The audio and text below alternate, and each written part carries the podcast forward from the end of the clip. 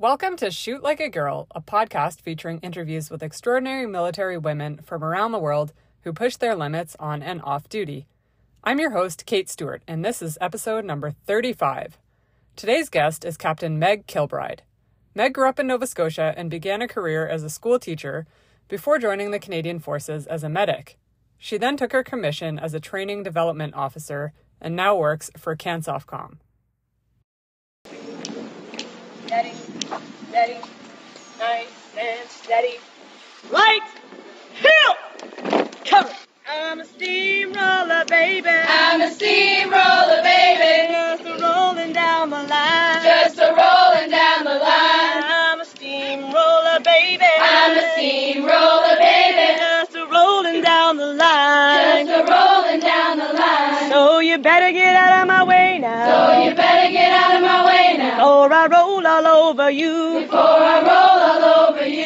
Okay, ready to get started? I think so. All right, Meg, welcome to the podcast. Thanks. Thank you so much for being here today. No, thanks for having me. So, I always like to start from the beginning. Where did you grow up? I grew up in Halifax uh, on the East Coast. I kind of moved around a bit around the city and uh, even did a, a loop out to the Truro way, but Nova Scotia is uh, where the heart and home is. And what sort of activities or sports were you involved in during your childhood? Oh my gosh, I, I did a smattering of different things. I was heavily involved in cadets growing up. I started in Halifax when I was 12. Um, once I moved over to Truro, I transferred and uh, I was in Sea Cadets. So made it through that. I think that's kind of where the military inspiration came from. Did lots of sailing, summer camps. I was also a mathlete and a cheerleader. So explain that one. I, I don't know how. Okay, so what made you join Sea Cadets? Honestly, uh, it was something that was recommended to me by one of my my parents' friends. Their daughter had made it up further in the ranks in, in Sea Cadets, and uh, the things that she got to do sounded very exciting to me. Coming from a more, we'll say, humble beginnings, uh, my parents didn't really have a lot of money. So the fact that cadets was a program that did not have a lot of like financial you know, there wasn't a lot of burden on my parents uh, other than the odd drive here and there. That was a, a big thing. And so I, I got into cadets and just thrived throughout it. I'm not sure if it's true, but once you get higher up in cadets, do you start getting paid once you go away for summer camp? Yeah, so in the cadet program, which is sponsored by the National Department of National Defense, you once you hit 16 and are employable, uh, you can become a staff cadet, and they are paid for their days while they're there. It's a really great experience and kind of a stepping stone from being like a, a teenager at home to being away because there's less supervision and whatnot. It, it definitely teaches the discipline and whatnot. So I, I do think of it as kind of a springboard into the military. There, there's also incentive for cadets. Once you make it past a certain rank, um, in you know Army cadets, it would be warrant officer. The the military actually provides a incentive for people who join from the cadet program within five years. So it knocks six months off of your uh, your pay incentive level, or add six months to it rather. So you you get paid in advance. You know, six months of your peers that join at the same time. And what sort of skills would you say that being in cadets gave you that transferred over to being in the real world and being a student and whatever other activities you were involved yeah, in? Yeah, so looking back on my, my days in cadets, and I mean, I'm, I'm getting up there a little bit in age, so it was a while ago. Teamwork, 100% being able to integrate with a team and I, I, mean whether it's cadets military or, or any other avenue in my life there's always a, a, mixture of diverse people with diverse backgrounds so being able to to connect with those people and work with them to achieve a common aim that that's been a theme kind of throughout my life whenever I see cadets, I just think about how they must be learning so many useful skills. Yeah. And just even that discipline is something that probably maybe more kids these days might be able to use. Yeah, honestly, the the discipline is, is the thing that I brought forward from from that period of my life. Mm-hmm. Cadets taught taught that there are the you know the hard skills that you actually learn, but eventually those fade into the background, and it's those kind of like foundational life lessons that you really bring forward into the adult self. So I, I was in Sea Cadets. I still sail. I love sailing. So uh, I did bring that forward. And then how did you come to join the Canadian military? Oh goodness. So that was I, I, had a really roundabout way. I didn't actually join the the CAF until I was 25 rewind a little bit, I was uh, a high school teacher in Nova Scotia, you know, just outside of Truro at South Colchester Academy. I taught uh, chemistry, physics, calculus, and law of all things. And uh, I met uh, met a wonderful gentleman who I later married, who was in the military. While we we tried to make it work, being a teacher, um, you know, had some drawbacks to moving different provinces. I would have to be relicensed in every province, and I'd lose my seniority. And and I truly am a person that needs a sense of purpose in my career, in my life. I love working and I love using using my brain in my everyday job. So instead of constantly substituting, I I thought, why not join the military? And uh, I, I, joined at 25. Strangely enough, I was an older person to join, but uh, my my only regret about joining is that I didn't do it sooner in my life. Yeah. I have the same regret as well. And I feel embarrassed to say, even though I grew up in Halifax, I just didn't know anything about the military, even though it's such a big Navy city. Yeah. But I do have a question with regards to cadets. You said you enjoyed it so much mm-hmm. and you mm-hmm. enjoyed sailing. Yeah. So did you ever think about joining the Navy? Oh, goodness. Honestly, I, I never gave too much thought about joining the Navy because although cadets is a, a wonderful program, it, it didn't really kind of provide me that insight into what the real military actually is like. It didn't really tell me what kind of career paths, because I, I mean, we only really had our, our CIC officers there. So in Halifax, I knew the Navy was a thing. They were on ships, and the MPs were the ones with red berets at the guard posts. So I didn't know a whole lot. So yeah, I didn't really get a lot of thought. And so you just decided to go to university instead with the goal of becoming a teacher?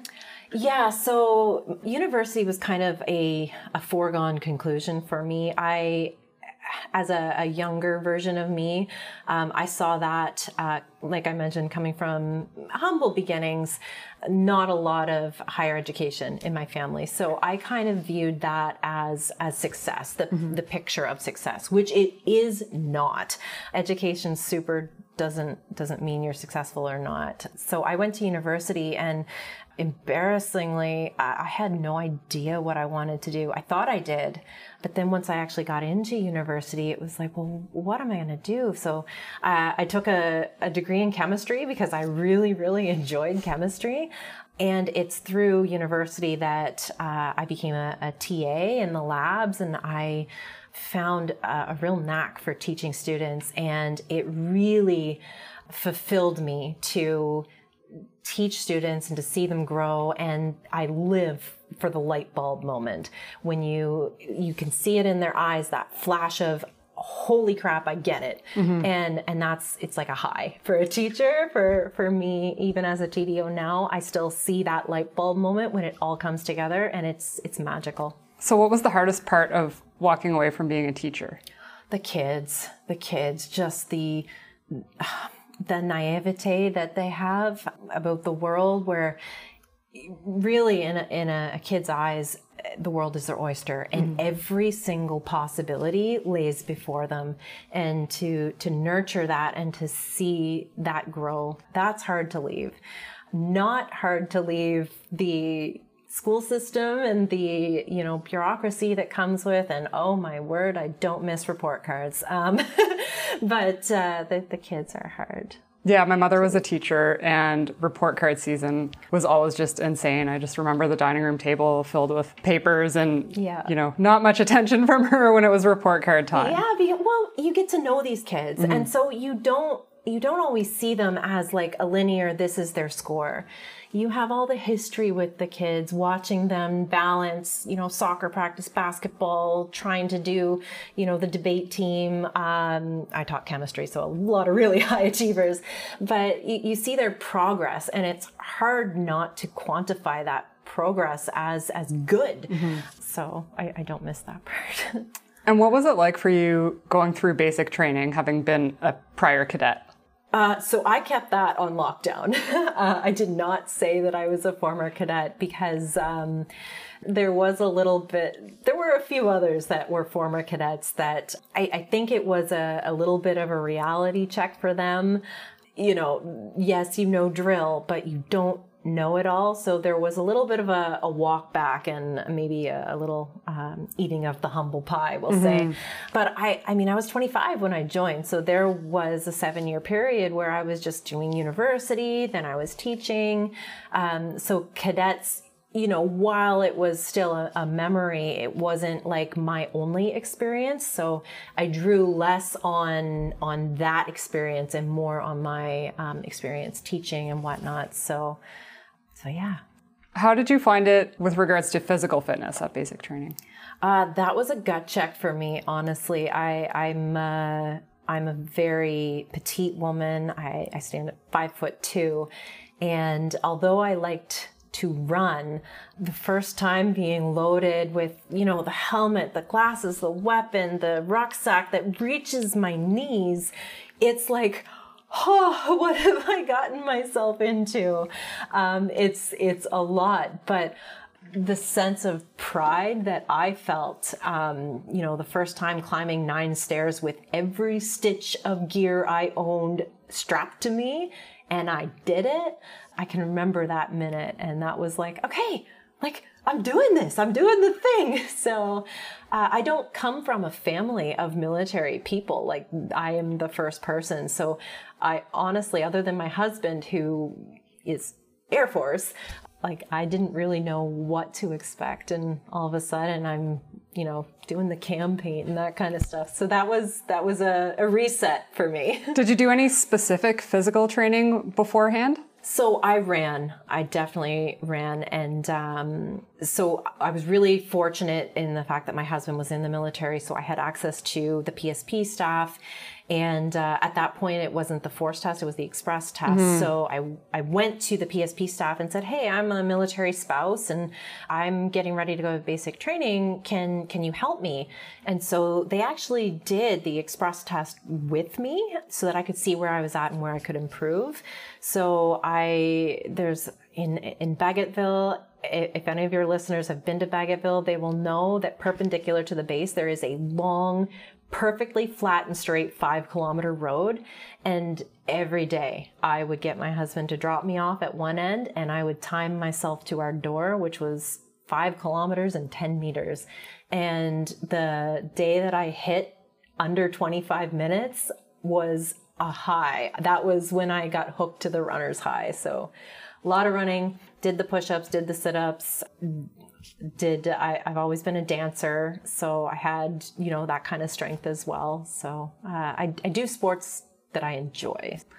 After basic training, what does it look like to get fully qualified in your trade? Okay, so keep in mind that I didn't actually join as a TDO. TDO was not a direct entry trade at, at the time that I joined.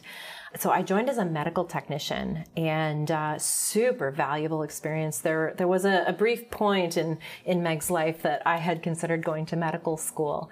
So I became a medic, and as soon as I was done basic training, I, I went to Borden, where CFHSTC is. Borden is a really large training base for, you know, most of our purple trades so I was there. Uh, I was awaiting training as a medic. You do, did the clinical phase, then the paramedic phase, and then the field medicine phase. Uh, and then I got posted to Bagotville and was in a clinic. Uh, subsequently posted to Gagetown clinic slash uh, field section, and then uh, as almost the first round that I could apply to commission as a TDO, I did because that was my goal from day one being a medic, I really loved that. I enjoyed the field a lot, but I missed education. It's mm-hmm. uh, it's what I'm passionate about, and you know, I spent a, a, long time in school for. So, what did you enjoy the most about being a medic? Uh, just interacting with the people and helping someone, whether it's you know, I, have I had a patient with a, a gun roll rolled over their foot and shattered every single bone and like that's that's traumatic. Mm-hmm. So dealing with them and then once you working with the doctors and you know, having that curiosity scratched, having their to pick their big brains and be like, "Hey, what do you see on on this X-ray?" That really fed into my sort of natural curiosity and inquisitiveness. So I I really enjoyed that. You see people on like their best days and their worst days. So As a medic, do you get to request whether or not you get posted to, say, a ship or an army unit or a field unit? Not really. I mean, just as with the rest of the military, it the service comes first. I mean, I was fortunate. I wanted to work in a clinic. Clinical medicine was what I was interested in at the time. Um, so I did go to a, a clinic. Yeah, and then uh, after my bit in Gagetown, I applied to commission as a TDO, and uh, I I can remember the moment I found out, and I was just in heaven after that. Promptly useless for the rest of the day, but What does the application process look like for that? so because I was already educated and already had a degree, the, the commissioning program that I pursued was the special commissioning program. That's available to any member who is QL3 qualified or DP1. They're basic occupational training you apply do as as with most trade changes it's a you know your cfat uh, canadian forces aptitude test is a is a factor.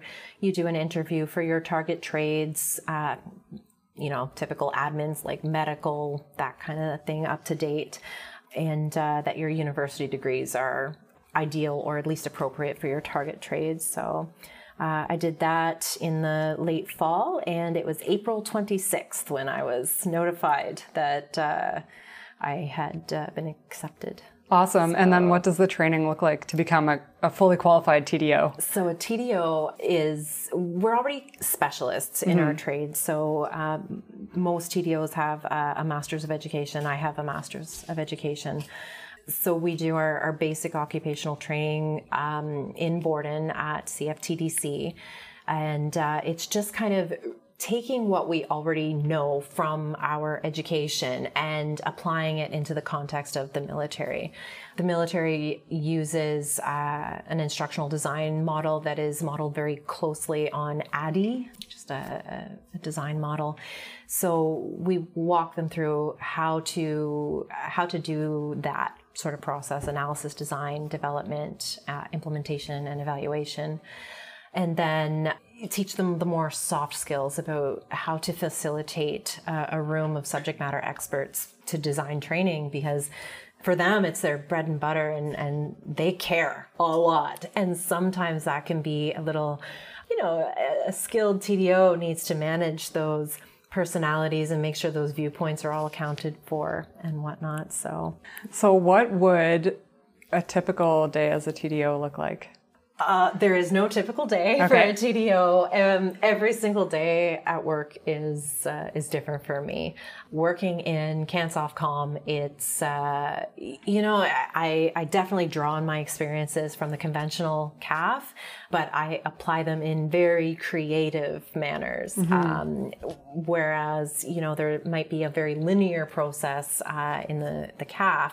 In CANSOFCOM, it, it's more about doing what what works um, and rapid prototyping. So I do employ different instructional design models in CANSOFCOM, but my days can be filled with instructional design. I can be out with a course evaluating either the instructors, seeing if the students are actually on target with their the standard I can be teaching instructors later this week. I'm, I'm teaching adult learning and assessment theory to a group of instructors that are coming in. So honestly, my days are filled with whatever, wherever I can see value added. Right.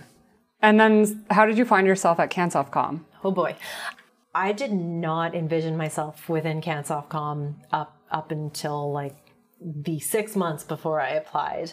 Um, I am a very bubbly, girly girl, and you know, I the joke is that oh, Meg's wearing her teacher clothes. Um, so I didn't really think that I would fit in in CANSOFCOM. I had a lot of misconceptions, like embarrassingly so. You know, typically, it's the six foot physically imposing dude with like tattoos on their head, shaved head, And a beard. just- and a beard, and all the muscles all the time. Um, so that's like in very stark contrast to like my very petite five foot two frame that like wears heels and says hey. So I I didn't think I would fit in, and it wasn't until I was at 403 Squadron in Gagetown as their TDO. Uh, it's a TAC Helo squadron. And uh, I had a new group of students that I was teaching on the flight instructor course. I was teaching them instructional methodology and evaluating, you know, how they present a lesson. And uh, I, I met a pilot that had been posted to 427. His name was Mike. And he said, Have you ever thought about going to CANSOF? Like, they need someone like you. And I'm like, tell me more. so I, I picked his brain about it and I told him like I I don't really fit in. He was like, it's it's not about what you physically bring to the table. I mean your your job is completely cognitive. So they need someone that's smart, creative, outside the box thinker that's going to find that way to yes instead of rigidly adhering to the current process instead of like gaming it. And when you join CANSOFCOM, what specific courses are required to become a member of CANSOFCOM? So, I mean, there's so many different paths into CANSOFCOM. There's uh, supporters that come in that they're hired to do their job just in CANSOFCOM. And and like I said, uh, the job doesn't differ a whole lot. Just maybe the manner in which you do it or the way you approach a problem requires a different bit of thinking. For me, the only training that I did once getting into the command was SOSET, the Special Operations Common Environmental Training. And that's just kind of a, you know, a bring everyone together to be like, this is who we are. This is what we do. These are the values you know, there's some team building activities in there. There's uh, a lot of cultural um, type things, activities that we do, shooting as well, getting everyone proficient on on the wep- personal weapons. So uh, the the training itself is uh, is a great networking opportunity and whatnot. So that's the only training that I had to do. However, specialists that we bring in, they have different pipelines, particularly like our medical technicians, signalers. They all have a different pipeline, as do the operators and assaulters, who have you know a very different uh, way that they become occupationally functional. Right. And as a supporter, is there a specific fitness test that you have to do, or is it just the force test? So it's just a force test um, as a supporter. so you were saying how you're very bubbly and petite, Yeah. and then now you're on this course where you're doing all this shooting. How did you enjoy that? Oh, I loved it. You know, being being girly does not pre-exclude the fact that I really enjoy shooting weapons and sleeping in the woods. Like they're they're not mutually exclusive things. You can be both as I am. I've really enjoyed shooting because the environment is very different and having access to uh, ladies and gentlemen that shoot for a living they become they're very proficient and there's that that credibility that they have knowing that a personal weapon is what they they use to do their job. So um, and the approach uh, is very one of mentorship and coaching not you suck stop sucking which is you know, a common mantra that people feel when they're they're learning how to shoot. CANSOFCOM takes a different approach. It's uh, a very, you know, scaffolded sort of meet you where you're at and bring you up slowly. Right. And then so be so being in CANSOFCOM, I would imagine that there are lots of people who are very physically fit and active. So what do you do to keep fit? So we have a gym at the unit, and I absolutely uh, do the the squats and the running. Uh, I mentioned earlier, I, I love, I seek that runner's high. I, I really enjoy it simply because it doesn't come naturally to me. So it, it feels like an accomplishment when I shave 30 seconds off my time for a five or 10K. So I, I also dance. I mentioned earlier that I, I was a dancer. I I do pole fitness for for dancing, which is you know a very atypical sort of sport, but it's what it what gives me life. It's uh, it it's a way that I engage in self care. because it, it's so different. It's uh, it's like gymnastics but vertically. So yeah, pole fitness is is something that I do for both fun and fitness. When I lived in Halifax, I watched the, I believe it was the Atlantic Pole Fitness Competition. In Moncton. And it was in Halifax, Okay. but it was so impressive. I mean, they make it look so easy. And then it's like if you see a pole, you go to try and just do one little move and you realize how difficult it Yeah. is to hold yourself in those positions. massive amounts of upper body strength and grip strength. Um, the the pole that uh, we use in um, in competition, there's there's always two. There's a static pole and a, a spinning pole, and they're 45 millimeter chrome poles. So you think you're gonna grip it until you you absolutely can't. So it does take a lot of grip strength, and um, it's not just about brute strength. There's a lot of stabilizing muscles that it really, really works. Not to mention the bruises that I get covered in head to toe from gripping. I, I have a studio in my basement that I work out of, and uh, I have had um, some of my coworkers that are of the uh, more traditional physique within CANSOF, and and they can't do it.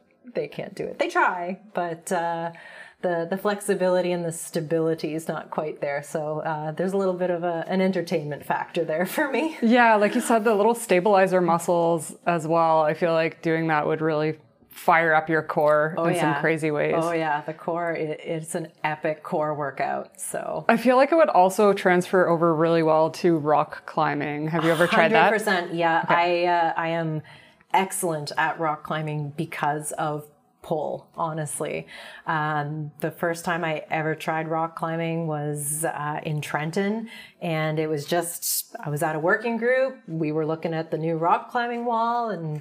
Anybody want to try? And I did. It was the first time. And How long you been climbing for? And I'm like, well, I've been climbing a pole. for 30 seconds. exactly. Yeah. So uh, definitely transferable strength, transferable skill, flexibility, um, and whatnot. And uh, as with most people in the CAF, especially CANSOFCOM, we, we are dedicated to our jobs. And when it's busy, it, it's busy. So taking that step back to do a sport or an activity that you truly enjoy, that's mental care. Um, that's self care, and that's that's a very critical component. Like you can take care of your physique all you want, but if you're not doing something to like re-engage your your mind, that that leads to performance issues every bit as as a, a physical injury does. And have you faced any times in your career, maybe on a, like a difficult course or something that happened that you thought like I can't do this anymore? And if you have, what do you tell yourself to keep going? To be honest, no. I, I've I've never really felt like I can't do this. I have asked the question, do I want to do this? I have two children who are pretty much the reason that I, I do all these things. It's to provide them opportunities that, that I wasn't given as a child. So it, it's difficult when I'm away from them for long stretches of time and I, I have, you know, civilian friends who just cannot fathom under any circumstance would they voluntarily leave their children for more than a week.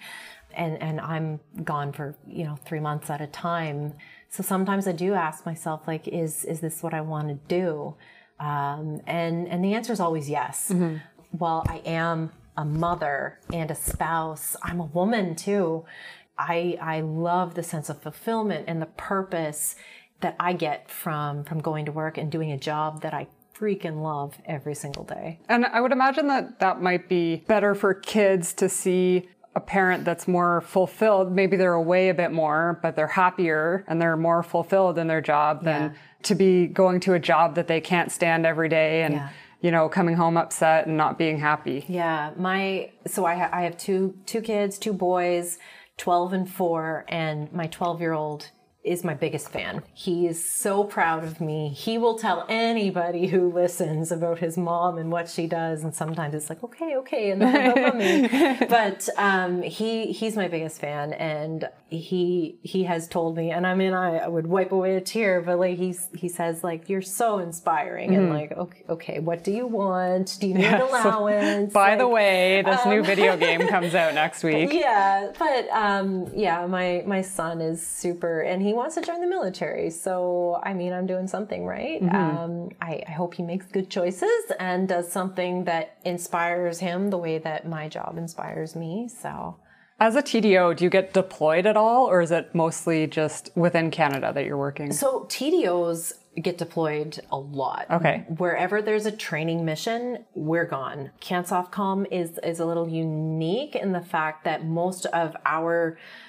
job is is domestic because the training within CANSOFCOM is is very efficient. Mm-hmm. Uh, we train not for missions gone by, but for the mission that's happening in a couple months. Mm-hmm. So the training changes and TDOs are, are there to make sure that we're training appropriately, the right people at the right time and the right amount of training you know there's a risk space involved in in everything that we do. And because we're successful on missions that that speaks to the successful training that we do. What is your specific role and what sort of projects are you working on?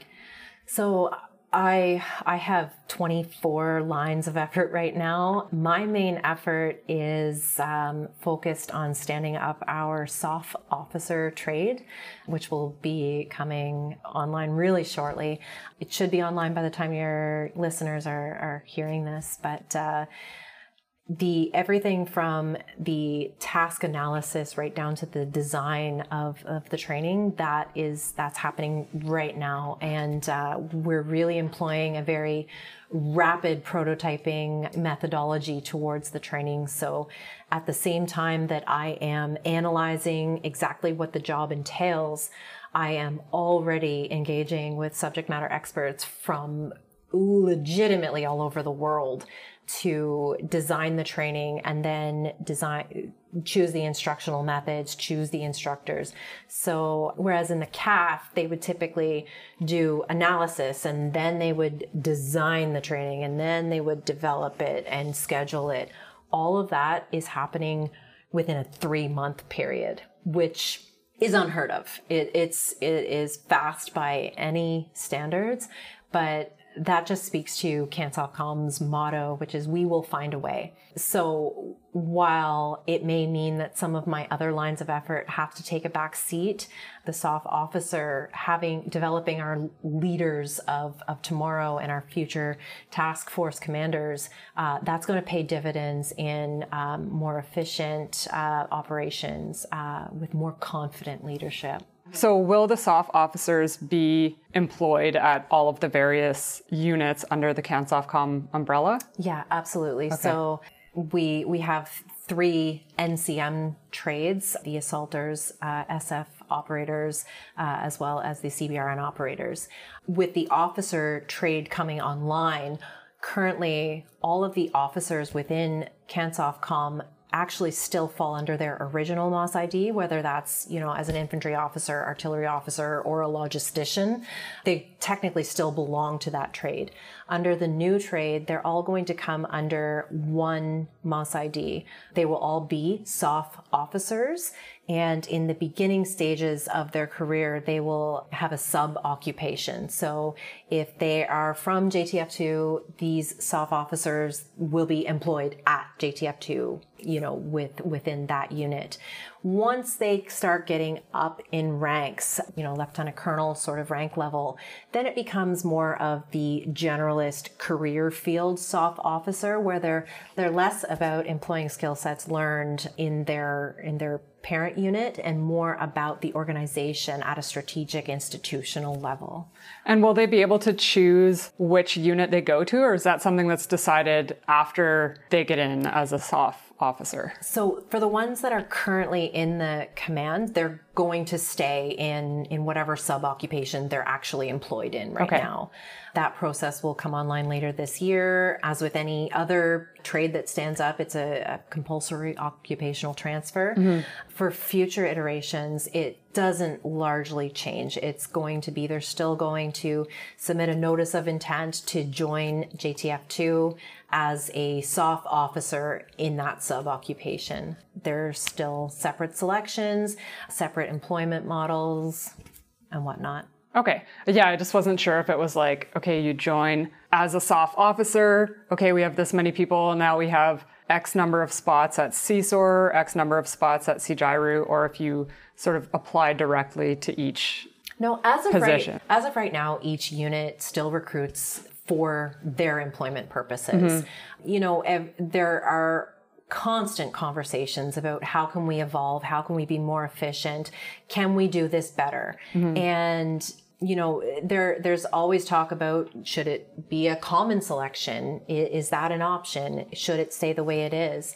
I, I think that those conversations will always be ongoing because uh, no matter what, there there's going to be a better way of doing something, um, and so CANSOFCOM's about that relentless pursuit of excellence, and so maybe we'll evolve to a common selection, maybe we won't.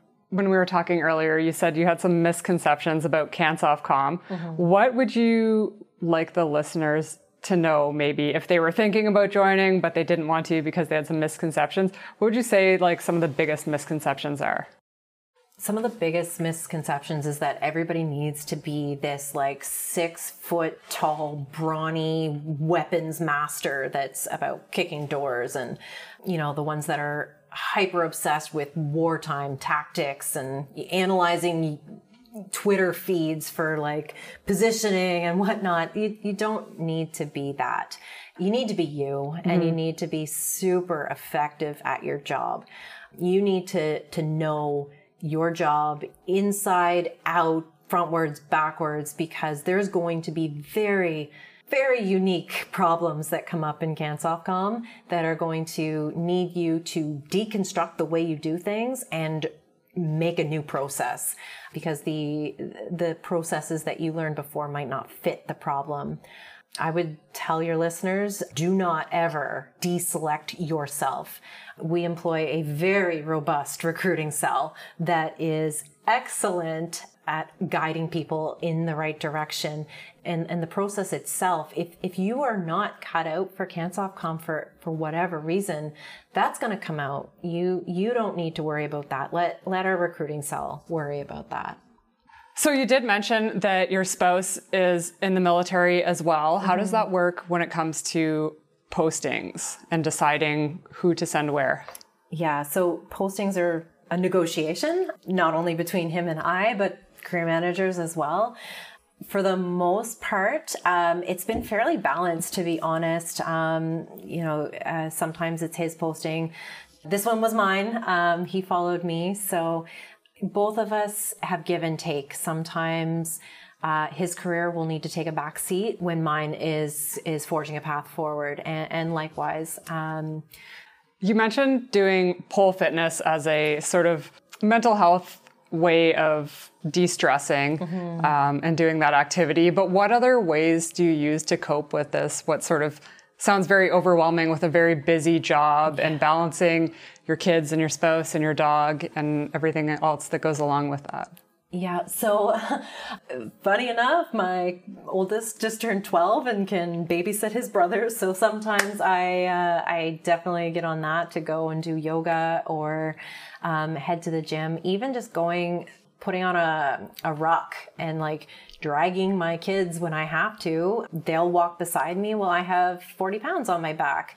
Um, so like that's another, it's a, it's a physical activity, but it's, it's a mental activity as well but I, I lean pretty heavily on my my network of amazing people that you know they started off as as colleagues and they've become friends so when i have a really unique problem i reach out to the other tdos at the other CANSOFCOM units if if i have if i have a day where just nothing is going right i call a friend and i'm like we're not solving a problem here. We're just listening. And they're like, okay, well, we're, we're going to listen then. So. Yeah, it's important to have people like that. And then also important for you to do that when it's their turn to, to talk. 100%. And that's, that's something that's that's beautiful about CANSOFCOM. Not that it wasn't in the CAF. Like I definitely had my network of people in the CAF, but because of the the tempo and the um, and the job within within CANSOFCOM, we're all when there's work, everybody is working, and it it comes together. Particularly at my unit, which is um, the Canadian Special Operations Training Center, we're very minimally staffed. So when there is a, a, course that comes online that requires all hands on deck, it doesn't matter what your background is, your trade, everyone comes together. And so I see that both professionally at work and personally uh, in, in my life. So, in the CAF, when there's a service couple, do you think that one career always has to take priority, or do you think that there's a way for both people to excel in their careers? So, the optimist in me wants to say that there's always a way. There is give and take and there is um, definitely some compromise that has to happen. And and my husband and I have had some very real conversations about that. And um, as unfortunate as it is, one person's career does take more of a hit than than the other, and often that that's my husband's career. Mm-hmm. But that's that's also in in keeping with with who I am and who he is. My my husband is one of my biggest supporters and he is super happy to see me do all the things and jump out of the planes and like go get it. And and he's he's happy to to do that. I did that for him at one point before the military. Mm-hmm. He was posted to Bagotville and my teaching license didn't transfer. So immediately at least. So uh, I gave up my 10 year truck position in Nova Scotia to, to follow him on his adventure. And so uh, he's doing the same for me right now. And yeah, as much as give and take as it is, um, sometimes it's hard to find that balance. It's just, you're always, you're always trying. So going back to what you just said, do you actually jump out of planes? I have jumped out of a plane. Um, truth be told, jumping out of an airplane was literally the only thing that I could say that scared the bejeebus out of me. It was the the thing that I knew if if I was going to ever freeze, it would be that. And so the first opportunity that I got to do that, I was I was in. I was like, okay, it's the only thing that that I think scares me, so let's just face it head on. And so I did, and it was awesome. was this in the military or yeah, was this civilian? Yeah, this was in, this okay. was in CANSOFCOM. I, I got to do that, and uh, definitely an adrenaline rush. I can see why there are so many jump schools and skydiving institutions because it it is an unparalleled rush to have like the air and like when you see the ground and know like there this is it's a piece of fabric above you like that's that messes with your brain a little bit but um, you have a line of people behind you that are coming out so you better go so it was a static line jump that you did no no no or so did you go tandem i went tandem okay so awesome. um, it was yeah my first experience. I it's probably best I went with tandem so that there was like a 250 pound dude pushing me out. But uh, yeah, it it it scared me until I was up there, and then it was like, well, it's either going to work as intended or it's not, and I won't know anyway. but ultimately, skydiving is way safer than like driving a car. And i drive a motorcycle so i mean i obviously i'm not super risk averse it's just you know the finality of the parachute not opening is is very there, there's a line in the sand yes right? yeah although so it is good you said that you probably should have done the other way or that it was good that you did tandem for your first time yeah. and i think so just because of the fact that if you do the static line you don't experience the feeling of free fall yeah. which i think is so important to skydiving yeah. so it is awesome to get to do that. Yeah, I, I was in free fall for 45 seconds or mm-hmm. so. And um, I what I wasn't prepared for was like how you feel the air go through your sinuses and like I I have never taken a breath so clear as I did when I touched down that first time. It was it was awesome. It was And great. have you just gone once or have you gone Just multiple the times? once. Uh, I was actually going to take a, a civilian course myself, but then I got tasked elsewhere uh, across the pond, so uh, I could not do that. Awesome. And my final question that I always ask all of my listeners is what advice would you give to women looking to join the Canadian Forces? Do it. Do it immediately. There are a lot of horrible, horrible headlines about the Canadian Armed Forces. And uh, I, I've been in for over a decade now, and I, I have felt uh, some of those headlines myself. But I can say is it's getting better, a lot better, and it is a there's never been a better time for women to be who you are, whether that is girly, if you're the tomboy, it, it doesn't matter. Join. There's a place for you, and it, it's it's not always about you know the muscles on your arms. It's about the the brain. It's about who you are as a person. Diversity does make us stronger. So join us. Awesome. Well, thank you so much for your time today. My pleasure. Thank you for listening. The biggest way to help support this podcast is to leave a rating and review on your Apple Podcasts and Spotify apps. You can also visit my Instagram page at Shoot Like a Girl Podcast to see photos from the guests, keep up to date with the podcast, and find out about any merchandise releases.